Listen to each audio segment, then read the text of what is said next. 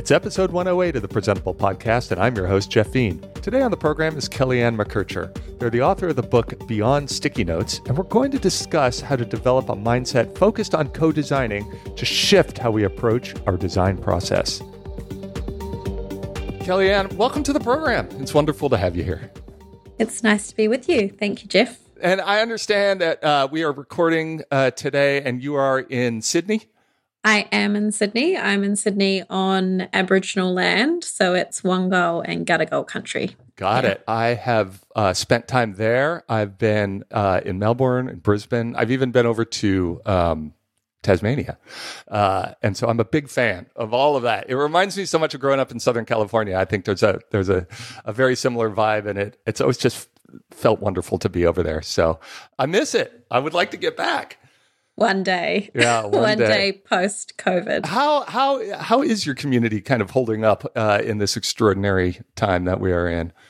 Yeah, I mean, we're very, I guess, well-placed here in Australia. Like, we have very low rates of community transmission. We have an extremely well-resourced and very effective public health system. We have done pretty well in looking after each other and following the rules.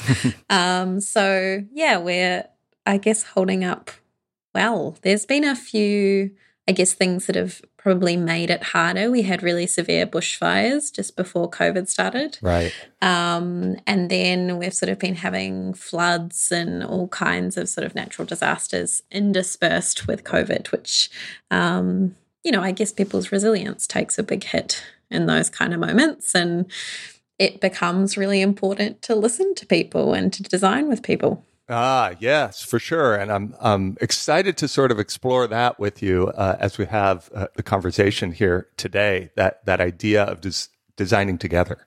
So I've been looking at your book. I guess my first question is what have you got against sticky notes? I have my desk is covered with them, and now you want to take them away.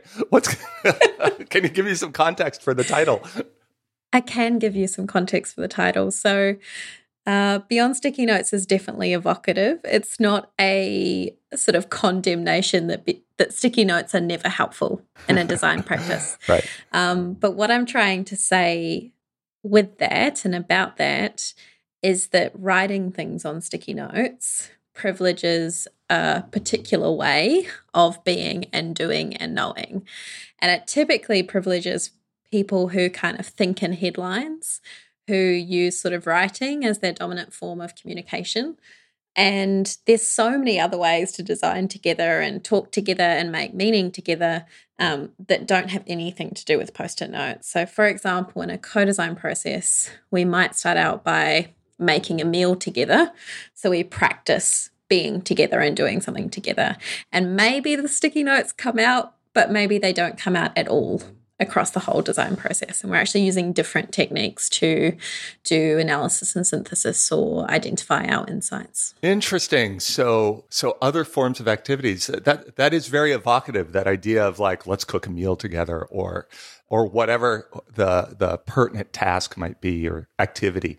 I hadn't really considered that before. You know, a couple of decades of a design career, I wouldn't say stuck in a process, but comfortable, I think, in a process in which there is, you know, listening and synthesizing with a bunch of tools that I've just used for a long time.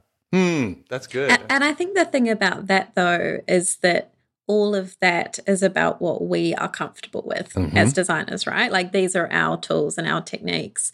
And when we take design or design-infused work into community and into places where other people are trying to make change, like, it's not just our tools then that become something that's going to be helpful. And sometimes I guess I've found I'm less design-led and more design-infused, that I'm sort of bringing in design tools, but I'm not necessarily prioritizing my own comfort or sense-making, and I'm leaving room for the way that other people might make sense as well. It is, yeah, leaving room and really openness to the context of the people that you might be designing Now I'm very aware of my prepositions right now. Designing for, designing with, designing, yeah. designing at. Yeah. I saw that in a piece that you had written.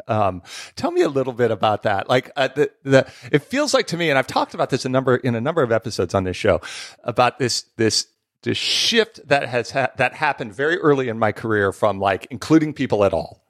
Right. And that was where we started with like, you shouldn't just be designing technology in the lab and then throwing it to marketing to figure out how to, make it appealing, but instead including, the end users and things like that. And that was very much this idea of we are designing for people, right? Instead of we are designing technology and there'll be some use out there in the world. We don't really care. Right. And let's put that in a context of 20, 25 years ago. Where that notion was not widely held, versus today with this idea that like simply like designing for people is now perhaps as you've mentioned an imbalance of power. I sort of see there as being four levels. So the first level is really just doing at an absence of any engagement of any kind. Yeah. And as you say, it's even relatively recent that we've embraced the idea of, say, user-centered design and even going out and seeking people's input, be it in discovery or prototyping, et cetera. I think the next step on from designing at is designing for, which we've mentioned, which might be, patient-centered design, human-centered design, user-centered design. The thing there, though, is that we are still very much positioned as designers as decision makers. We're still sort of making ultimate calls on meaning, on what gets through, on what gets made. We obviously negotiate those with clients and funders and other folks, but the people who actually have to live with the consequences of the design decision in their lives are often not the ones that are ultimately making decisions. So this next horizon of designing with, which might be called co-design or co-production, I think is really where we start reckoning with those power differences between who gets to decide and who is it that really has to wear the consequences. Because often as designers, we finish a project and we walk away and we may never have to deal with that thing that we've left behind. But I think that even more exciting thing is there's actually a step beyond even designing with, which is being led by. And there's, particularly here in Australia, the emergence of design practices that are really working in solidarity with what already exists in a community, for example, who are saying, we have this idea for a movement around better mental health. We would like some support, some solidarity. We don't want you to come in and tell us how to think or what to do. And that's even actually really different again. So I think those levels of designing at, designing with, designing for, and designing with, or being led by, are appropriate at different times. Like it's not always going to be a thing that we design with people. Sometimes it's not the time. Sometimes the constraints are too difficult. Sometimes people don't want to design with us or they're tired. So, it's also not to say that designing with is like something we should always and absolutely be striving for. Sometimes a really robust human-centered design can be super powerful. Yeah, okay. That's really interesting. I will admit to you that when I was sort of reading through some of this before we started talking, I felt a little defensiveness, right? I was like, well, sure, that's a great goal, but is it for every context? I wanted to hold back like, but there's a place for expertise in design and deeply understanding technology so people don't have to, and being able to even in some sense compassionately explain the technology through an interface.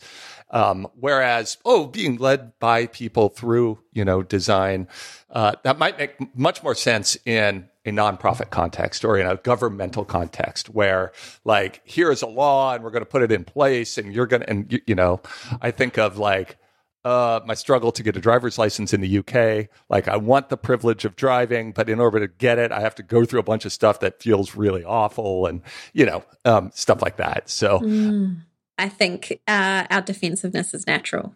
And, you know, many of us have spent really a lot of time like building expertise in specific types of methods or technologies.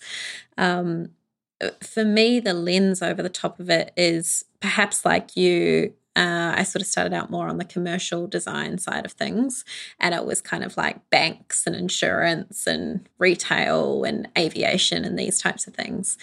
And I wasn't really that troubled about designing at people or designing for people. Like I sort of knew that these were people that were kind of benefiting from an experience, pretty kind of middle class, reasonably well-off folks in society most of the time, not all the time. But when I stepped off and started doing more social design work, where we were looking at things like child protection reform, mental health services, domestic violence, that's where I got very bothered about the fact that I was making decisions about other people's lives. And that also felt from a justice and reparation type perspective of if we're critical about the harms that systems do to people through taking away their choices, how is design different? If it's also taking away people's choices, or if it's not providing agency through people being able to actually have a say in the decisions that shape their lives, which is different, I think, to sometimes, you know, banking, insurance, retail.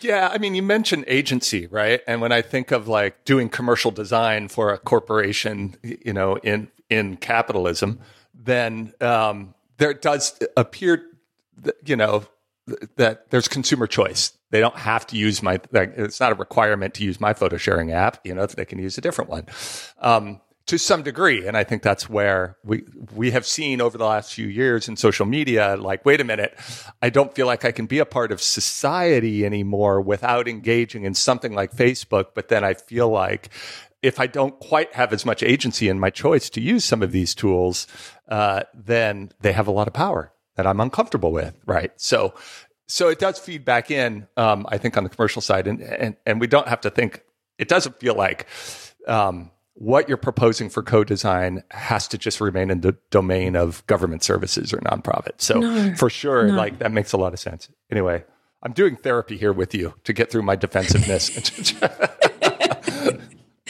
I'm happy to be a sort of, I don't know, designing with therapist. There you go.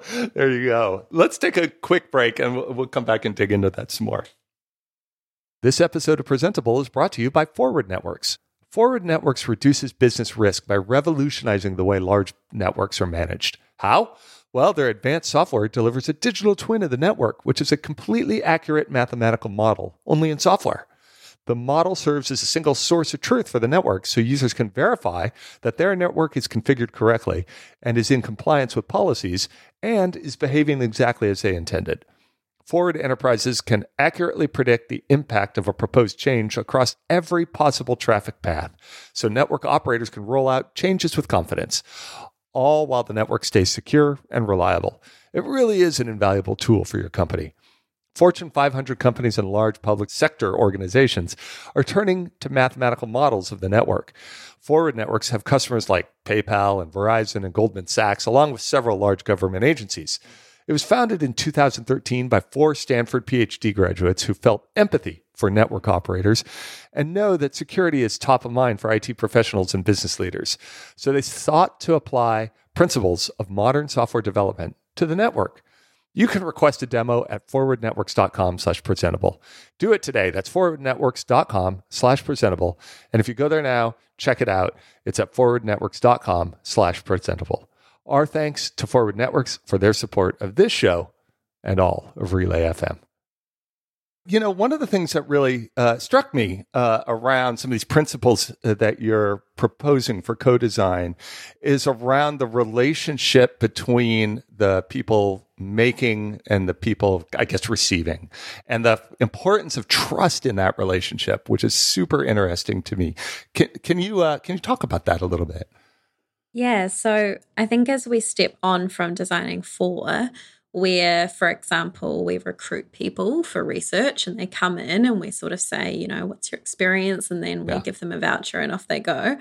In a designing with process, what we're really asking for is people's partnership, not just their participation and not just showing up to a particular session, but coming with us along discovery, along design, along maybe even implementation and evaluation. So I think the thing that matters there is the quality of the relationship and the speed at which that relationship can work. So if we've just met and I'm inviting you to come into a process, a co-design process that's maybe in a social space where it's a sensitive topic, I'm not going to say, Jeff, the workshop's next week. I'll see you there. And we're going to start investigating child protection, for example. I might, have a cup of tea with you or have a conversation about sort of what your background is, your context is, what safety might look and feel like to you or the lack of it. And I guess in building relationships with the people that we are going to be designing with, we're sort of building our capacity to challenge each other, but also to have people in the room who would often be excluded for reasons of just not feeling safe enough to come along to, for example, some kind of group setting where we're going to maybe not share our most, deepest, darkest stories, but at least be somewhat sort of vulnerable enough to learn, to share, to test ideas, to call each other out and in. So I think the relationship side of things, what I would sort of say is if we don't have time to build relationships in a more just genuine kind of human way, we don't have time for co-design. And that perhaps is that we might be doing more of a user-centered process that's more transactional and less transformational. That makes a lot of sense. I mean, if by some definition, we can consider the design process as a search for unmet needs, right? Like I think that's one way to think about what we do as designers. Then asking somebody for the vulnerability to share what is unmet in their lives, it's a big deal, right? As opposed to like, I need 20 minutes of your time and I'll send you an Amazon gift card. Thank you. Like, I'll see you on Zoom. I get it. All right. That makes a lot of sense. And I think it's also about a different kind of commodity, which is people's hopes. And when we bring people into a more collaborative design process where maybe the object of that process is a change, and maybe it's a big change, a needed change, a long time coming change, what we're really asking people to sign on to is being hopeful with us and kind of giving us that commodity of their hopefulness. So there's almost like some kind of responsibility to wrap around that to say, well, let's maybe treat you well and treat each other well because we have hopes and fears and frustrations. Yes, maybe needs that aren't being met, but maybe we also have aspirations and strengths that we particularly want to bring into the design process, because the thing that's unfortunate about services is services need. So sometimes we're targeting people in a way that kind of reinforces a deficit they have or something they can't do, as opposed to asking them about the strength or resilience they have and what that might mean. So, for example, the Australian Centre for Social Innovation here in Australia have a program called Family by Family. And this is a program where families who have been through a hard time support other families who are currently going through a hard time and maybe teetering at the edge of the child protection system. Now, that could have been like a formal government-delivered program, but I guess in asking families to share their strengths, it became known that there was a whole bunch of families at the level of community who had all this built resilience and actually wanted to do something with that and wanted to share that with other parts of their community. So in that, we kind of could find a peer-to-peer model as opposed to necessarily like a traditional doing service to model. But if we only ask people to share their deficits and their shortcomings and then we build services around that, we're kind of missing the point. That's great. That's really illuminating. Yeah, that makes a lot of sense. You also talk about building capability, and I was struck by this idea of the designer as moving from being an expert to being more of a coach. This is a big shift, I think, particularly if we're used to being the people who are doing the facilitation, for example, of design research activities. So one of the models which comes up a lot in a co-design process is where I might move from being a design researcher and going out into community and talking to people to supporting a group of community members to go out and talk to each other in their natural network. And I know that some people listening will like have a little shudder where they think, well, what about the rigor and, you know, what about all these things we know how to do? I'm not suggesting that's not important.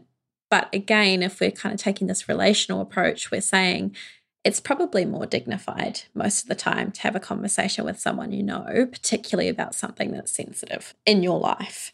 And that often when we say, you know, there's these people we can't reach, it's often just that the strength of our networks and relationships aren't going to take us there. But when people are reaching each other in their communities, you know, they are often able to have conversations that you and I just wouldn't be able to have and often wouldn't be appropriate or feel very good for us to show up and have. So I guess in that role, we might be sharing our expertise around, you know, how do we ask really curious questions, or how do we make sense of what we've heard in a way that goes beyond our own biases and our own stories? So that move from expert to coach is an important one, but we also have to be careful not to just force design methods on people, because many of our design methods, I believe, are really helpful. But, you know, we also have to be a bit willing to say maybe something else will come up through the process where, you know, even we want to change a little bit what we're coaching people in and around by way of any part of the design process. So it feels like a supportive conversation, what, you know, I agree around the rigor of like collecting data, right? And trying to be as free from bias as possible, trying to be as open to the direction of the conversation without leading towards a solution that I really want and things like that.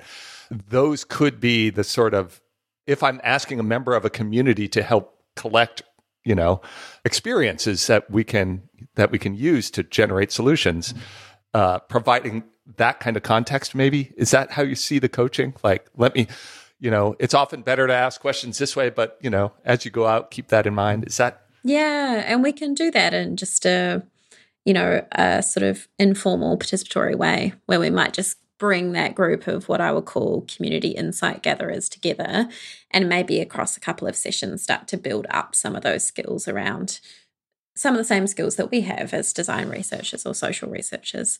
And then the analysis and synthesis is then something we would do in a participatory way as well. So we don't kind of take that away back into our offices, but we might do a kind of a jam or a workshop with those community insight gatherers to really be inquiring about what we heard and what patterns and meaning we would make out of that. And then what they want to share about their own community stories. So we're not saying, okay, well, I'm going to run off to a conference and share your stories. But we're saying, you know, how is it that you would want to share this, and where are we going to share this to have influence, whether it be at a local level, a federal level, whatever. Oh, that's really interesting. All the way through. Yeah, all the way through the process. That's great. I like the word jam. Like, yeah, that's interesting. Like, get everybody, like all the people that have been participating, and now let's see what comes out of it. Like, see what gets sparked. And then maybe even write a couple of the things down on sticky notes, but maybe not. That's fine. You might virtually or physically. This episode of Presentable is brought to you by The Inside Track. Hey, if you're looking for a new show to listen to, you should check out The Inside Track. It's a podcast from Microsoft with a host, Carrie LaBelle, who interviews industry experts, insiders, and analysts from the automotive industry, covering long-term trends around how people have different expectations for their cars and the effects of technology and the industry strategies that they're trying to respond. Super interesting. They have a bunch of segments in every show, like how artificial intelligence is being used in automotive manufacturing, or what's happening with connected vehicles and how they're using cloud simulations, intelligent infrastructure, loads of stuff. They've got guests from big auto manufacturers and technology platforms, or the companies that develop technology platforms for the automotive industry. Super, super interesting. I was just listening to an episode about how the attitudes are really shifting over the past decade in the automotive industry, where the manufacturers kind of always left the customer experience to the dealerships. Like, it's up to you. You take care of them. And how much that has changed. You know, we see companies like Tesla selling direct and things like that. Fundamental shift in how they think about the experience they have to create for the cars that they're making. Super, super interesting. So go and listen to it. Just search for The Inside Track wherever you get your podcasts, or click the link in our show notes here. Thanks to The Inside Track and Microsoft for their support of this show and all of Relay FM. Yeah, so you have a series of sort of principles for shifting your mindset into one of co-design, participatory work together and things like that. Let's talk about that a little bit, about that shift in mindset, and sort of starting with this idea of the lived experience, right? Tell me about that. Yeah, so I think I term this one elevating lived experience. And the reason I name this very specifically as lived experience or living experience is in recognition of the expertise that people have about their own lives. And the reason this is named specifically is that we have, in many systems, a real dominance of professional expertise. We know how to deliver a service. What we don't know is about the lived and felt experience of that. And also that people don't wander around in the world as service users. They have sort of full lives outside of that context. But particularly here, what we're recognizing is that the lived or living experience is an absolutely vital contribution to co-design, but not just again as a participant, but as a partner. And that people are really, partnering with a more professionalized expertise to build a much bigger picture of what's possible, what's happening, what people's hopes and frustrations are. But the trap here, though, is getting back into a passive empathy thing, where we think, well, we've elevated lived experience because we made a persona, or we did a journey map, or we wrote a story about someone's lives. To really elevate lived experience is to make sure that people with lived or living experience are telling their own stories and also able to be leading systems reform or leading inside of organizations equal to other forms of expertise. That's kind of the longer game. It's not just, do better stories or make design artifacts. Interesting. It reminds me of conversations on this show in the past around, for example, the role of accessibility in design, and even the problematic phrase accessibility, right? And doing this sort of co-design with people with disabilities and empowering, right? And not even empowering, that's the wrong dynamic as well. But this idea of having it be led by people that aren't necessarily part of an organization, and some of the difficulties in trying to even achieve that within an organization. Absolutely. And I think this also comes into how, I think one of the things that designers can do if we're convening co-design is start to build an awareness for professionals of how is it that you start to share power and voice and space, and how is it that you go out of your way to extend comfort and hospitality and go to people like where they're comfortable, rather than saying, come into our office for a co-design session. Yeah. Which we know that in design, but that kind of hospitality aspect, which is another one of the mindsets, our extension of hospitality, is really not just about, here's a cup of tea and making sure you're comfortable, but the idea that people can come as they are to a co-design process, and that they don't have to, learn how to be more professional or more acceptable in order to be bringing something that's incredibly helpful, which is their lived or living experience. Oh, I like that. The setting makes such a huge difference then, doesn't it? Like, come into our big fancy office in the city center, and and all of this artifice that I don't know can really Yeah, that seems to make a big difference. I love that word hospitality, and yeah. So bringing hospitality into our practice is something I haven't quite considered, specifically like that before. Yeah, it's underrated, I think, in design currently. We sort of, I think sometimes we think about the aspects of, making a workshop environment look nice or look designerly, but we're not necessarily thinking about how we're explicitly making people welcome, both in how we speak to them ahead of designing together, how we sort of invite them to come. Even simple things like you don't have to dress fancy to come to co-design. Like you don't have to dress up like a professional to come to co-design. Like I think sometimes there's all these invisible barriers that people experience. Like it can be really practical things. Like I don't have childcare, so I can't come to that session. But if I say, well, we're going to have a session at this community centre, we're going to provide childcare at the centre as well. So bring your family, bring your kids. They'll be cared for. You can still see them. But we're going to also do some activities on the side of that are our co-design activities. Like that. I like that. You also have this phrase, being in the grey. Can you tell me a little bit about what you mean by that? Yeah. So look, I think as designers, we have very high tolerance of ambiguity, and we're used to sort of moving through processes in which there's parts where we're kind of swimming in unknowing and everything's a bit messy and we're not quite sure what's emerging quite yet. Yep. I think that, however, we're reasonably unique in that sense, and there's many other professions that are well rehearsed in a perception of certainty and sort of, having very tightly managed activities and timeframes and project plans. Really what being in the grey is about is this commitment to the emergence of something new. And I sort of think about it as, sort of we're travelling, as a friend Elizabeth Goodwin has said before, we're travelling through the fog, and it's not always clear what's going to emerge out of the fog, but we've committed to going through the fog together and sort of waiting patiently as whatever it is that's starting to emerge, whether it's an insight, a solution, an opportunity, that we're sort of able to sit with the discomfort of that being emergent and not sort of quickly saying, oh, this just feels too horrible and it's taking too long and let's quickly jump to a decision and get ourselves out of this ambiguity. Often there's a lot of difficulty in taking that into an organization, into like the corporate world and stuff like that. I've certainly found that in my own career, where people have very often just hired me to give them the answer,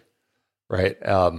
Whereas I come back with just many, many, many more questions. And yeah, I think you're right. I think there is a hesitancy around that might be a little bit foreign to designers who are used to. But it's also not necessarily something that people with lived experience might be familiar with either. So one of the things I like to do at the start of a co-design process is draw for people not only the journey by way of process, but the journey by way of how it feels. So, I might kind of draw for people and say, the start of discovery is exhilarating. Like we're sort of setting out anew. The middle of discovery is terrifying and overwhelming, and there's so many inputs and it's not clear where we're going, and our heads might be quite sore. Maybe our hearts are sore too, depending on the content. And then at the end of discovery, we start feeling better because we have this sense of our insights and we start sort of landing at a moment of certainty. But then we're off again, sort of into finding what might be a solution or an approach, and that starts off being exhilarating, and then sometimes we get overwhelmed by the options. And then again, through kind of testing those options, we start to see again what might be promising, and we have these kind of points of certainty and points of ambiguity. So I think sometimes it also helps to help people know that it's very normal to feel untethered or overwhelmed at particular moments of the design process, because we know we're moving between kind of more divergent and more convergent, and those divergent moments can be exciting, but they can also be scary and overwhelming. Yeah, it reminds me of the very common trope that we have in the design world of like people don't like change, right? And I have always kind of pushed back against that to say that it might not be so much that people don't like change. It is that they don't like their expertise being taken away from them. As a way of talking about like a redesign of a website and like, you know, oh, we changed it and people got frustrated that it was changed. But like, no, they knew how to use it and now they don't. And you have taken that away from them. And so that feels a little similar to this idea of like, look, you know, regardless of how satisfying you find whatever it is we're dealing with right now, there is the potential for things to be better, but we're going to go through a period of not knowing for a while, like not holding on to the thing that feels safe but unsatisfactory, on our path to potentially something even better. We're not going to know in the middle, and you're right. That's hard for a lot of people, I think. And it's hard to, if and we are all rewarded for having answers and sort of having a lot of certainty. And that's changing. Like, we're having a lot more room for different, more contemporary styles of leadership that are much more about curiosity. Yeah. But there's still very much a view, I think, often of people coming into a process thinking, I am going to be judged based on my value as a person or as a professional, based on how much I know and how quickly I get to the solution. And I think it's both liberating and a bit scary for folks to kind of release them from that and say, actually, this is a process in which we all have something to share and all have something to learn. And love it that you've got solutions, but I'm going to need you to kind of hold really gently to those and put them over to the side for a little while. And maybe they will, in fact, become part of what they do, and maybe they won't. But having conversations about those things sounds really obvious, but it often doesn't happen in a process. Right.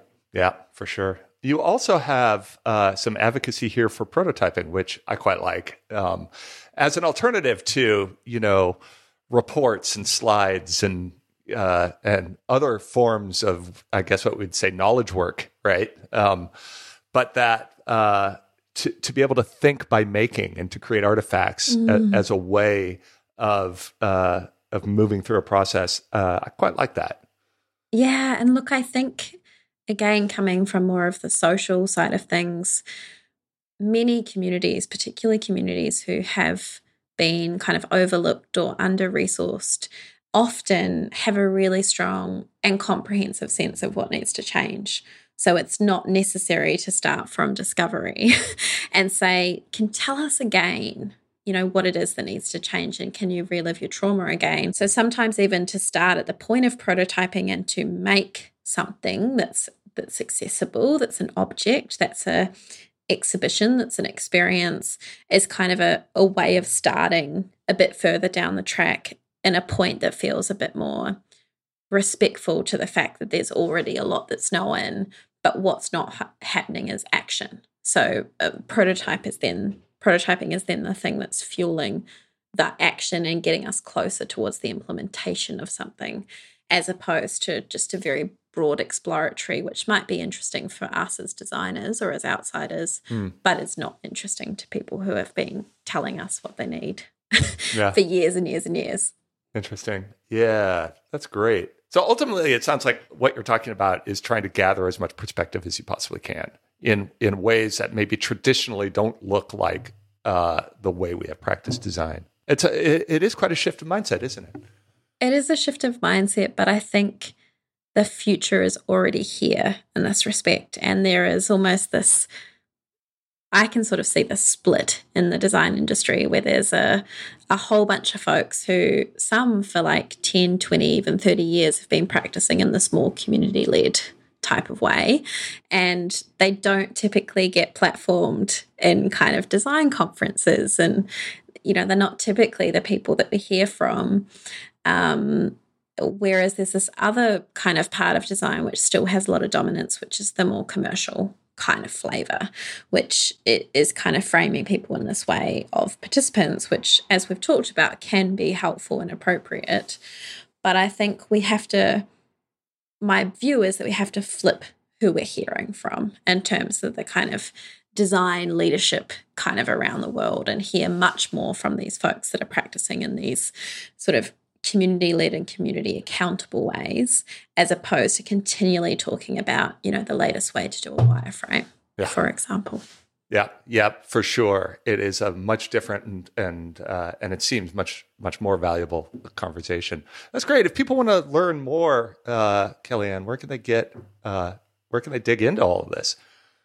Yeah, so they can visit the website, which is beyondstickynotes.com. They can find me on Kelly Anagram on Twitter or add me on LinkedIn. Always happy to hear from folks.